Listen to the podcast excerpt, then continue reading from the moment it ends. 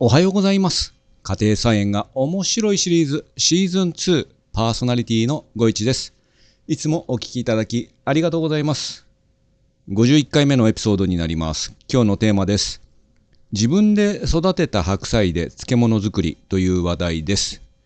第26話で白菜の育て方計画編というエピソードで紹介しました。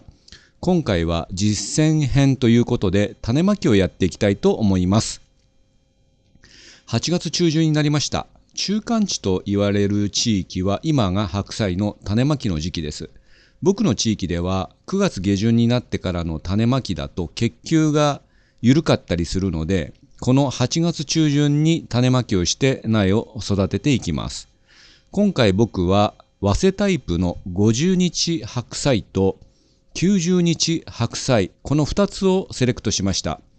写真は50日白菜を8月5日に種まきして、8月14日に鉢上げしたものです。ポリポットに鉢上げしました。90日白菜は同じ日、8月14日に種まきしました。中間地の方は8月のお盆の頃から後半までに種まきしておくと良いと思います。キャベツはですね、遅く種まきしても結球するんですけども、この白菜っていうのはちょっと難しくて、涼しくなってから種まきすると結球しないんです。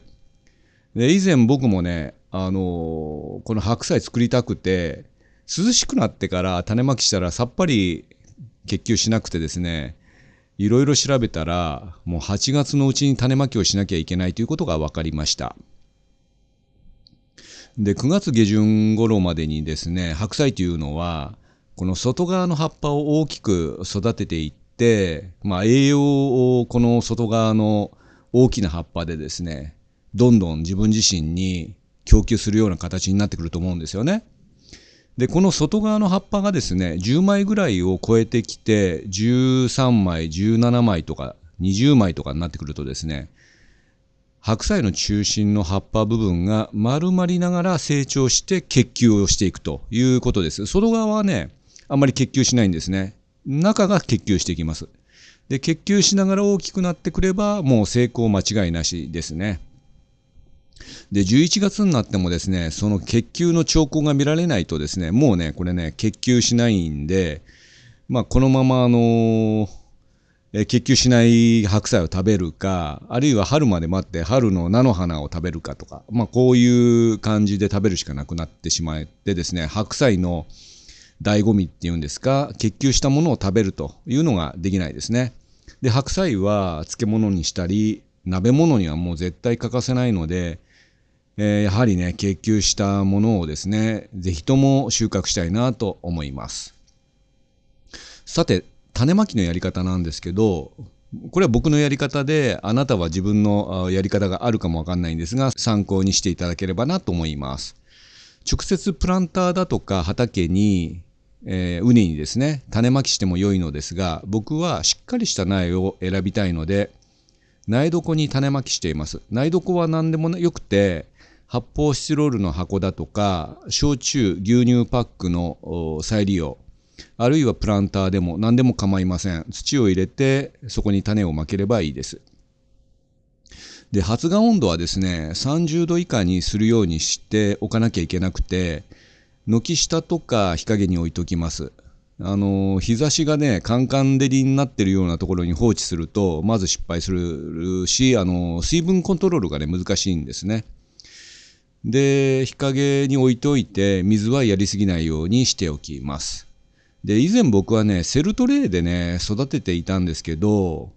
定植時期を逃すと、結局そのセルトレーが横がですね、隣同士が狭いんで、隣と隣がですね、触れ合っちゃうようになってしまってですね、あまり良くないかなと思いまして、僕はね、週末にしか菜園に行かないので、その定植しようと思った週末に、忙しかったり、病気になったり、あるいは雨が降ったりといろいろなね、悪いコンディションが重なるとですね、1週間遅れたり2週間遅れる場合もありますんで、苗床で発芽させて、それをポリポットに鉢上げする方法で今育てています。で、この鉢上げするときのですね、ポイントなんですけども、双葉はですね、2つ出るじゃないですか。双葉というんで。この2つともハート型のものを選びます。で、片っぽがですね、奇形だったり、ちっちゃいものはね、捨てちゃいます。で、あと茎にですね、なんか変な色、赤っぽい色がついてるものも捨てちゃいます。で、ポリポットに鉢上げして、半日陰で育てていきます。で、徒長してしまわないように、水のあげすぎには要注意です。乾いたら水をあげるという感じですね。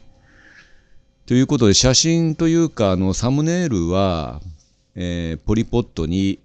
鉢上げした状態の苗です。これで、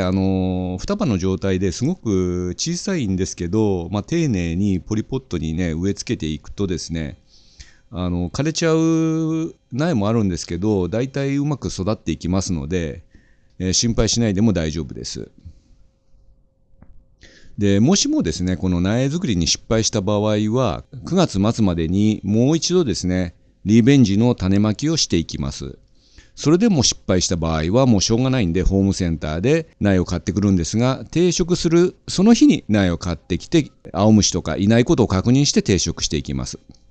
で、定食時期はですね、本葉が4枚とか6枚ぐらいになった時に行うのがベストです。で、株間はですね、50センチぐらい取っておきます。で、狭いとですね、大きく育たないので、まあ、広めに取っておきます。で、ポリポットから根っこが崩れないようにして、畝に植え付けます。そして、防虫ネットをかぶせます。この時、完全に害虫から防御するため、この防虫ネットの周りはね、土に埋めます。暑い日が続く場合は、防虫ネットの上にさらにですね、遮光ネットをかけて、暑さ対策をしておきます。で、定植してから2週間ぐらい経ったらですね、順調に育っていることを確認して、油かすまたは化成肥料をですね、小さじ1杯ぐらいマルチの穴の際にですね、ばらまいて、少し耕して中耕しておきます。で、その後も2週間ごとに追肥を行っていきます。それでですね、白菜はね、油虫がめっちゃつきやすいんですね。まあ予防のために、ストチューだとかニームオイルをスプレーしておきます。このストチューの場合は、できるだけ頻繁にかけた方がいいんですけど、僕みたいな週末家庭菜園の場合は、まあ今年からチャレンジするんですけども、ニームオイルをスプレーしておこうかなと思ってます。あとですね、防虫ネットをしてあったとしてもですね、地中にこのヨトウムシの卵があったりするとですね、必ずヨトウムシは出てきてですね、葉っぱに穴を開けてしまいますね。で、葉っぱに穴が開いていたり、黒い糞があったらですね、非常に要注意で、黄色信号です。で、なかなかね、見つけることが難しいんですが、中央の新芽を食べる場合が結構あるので、中をね、ちょっと覗いて観察して、もしもいたらピンセットだとか割り箸でですね、つまんで駆除してください。で、その後ですね、11月以降、白菜が大きくなってきたら収穫して、白菜のお漬物を作っていきます。最初はですね、浅漬けなどで少しずつ食べていきます。僕の場合はジップ袋を使って、白菜の4分の1から半分ぐらいを使ってですね、葉っぱと葉っぱの間に塩をまぶして、漬けていきます。あるいはですね、簡単にやるんであれば、漬物の素を入れて、ジップ袋で液体が漏れないようにしっかり封をしてですね、冷蔵庫に入れておきます。で、あとは3日もすれば使ってきますので、少しずつ食べるような感じですね。寒くなってきたら本格的に収穫を開始してですね、漬物だるを使って漬けていきます。で、この時にですね、たくあんもですね、漬けたいっていう人は結構多いと思うんですけども、漬物だるがね、足りなくなってきますので、ローテーションを組む計画を立てるだとかですね、あとちょっとコストはかかるんですけども、樽を複数用意するとかですね、いろいろ工夫してつけてみてください。例えば使ったらですね、ジップ袋に白菜と漬け汁ごと移動して、これを冷蔵庫に入れるか、あるいは外の寒い場所で保管します。まあ、こんな感じでですね、漬物をつけるのが非常に美味しいので、まあ、売ってるやつもですね、美味しいんですけど、自分でつけるものは添加物も一切ないので、いろんな味を楽しむこともできます。唐辛子をちょっと入れてみたり、柚子をちょっと入れてみたりですね、いろんな味をね、楽しむことができるかなと思います。今回はですね、種まきから定植するところまでを中心に説明しました。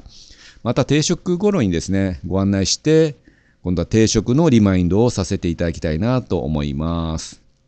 今日はこの辺で失礼いたします。最後までお聞きいただきありがとうございました。今回は自分で育てた白菜で漬物作りというテーマでした。あなたにとって素敵な一日となりますように、ご一がお届けしました。それではさようなら。バイバイ。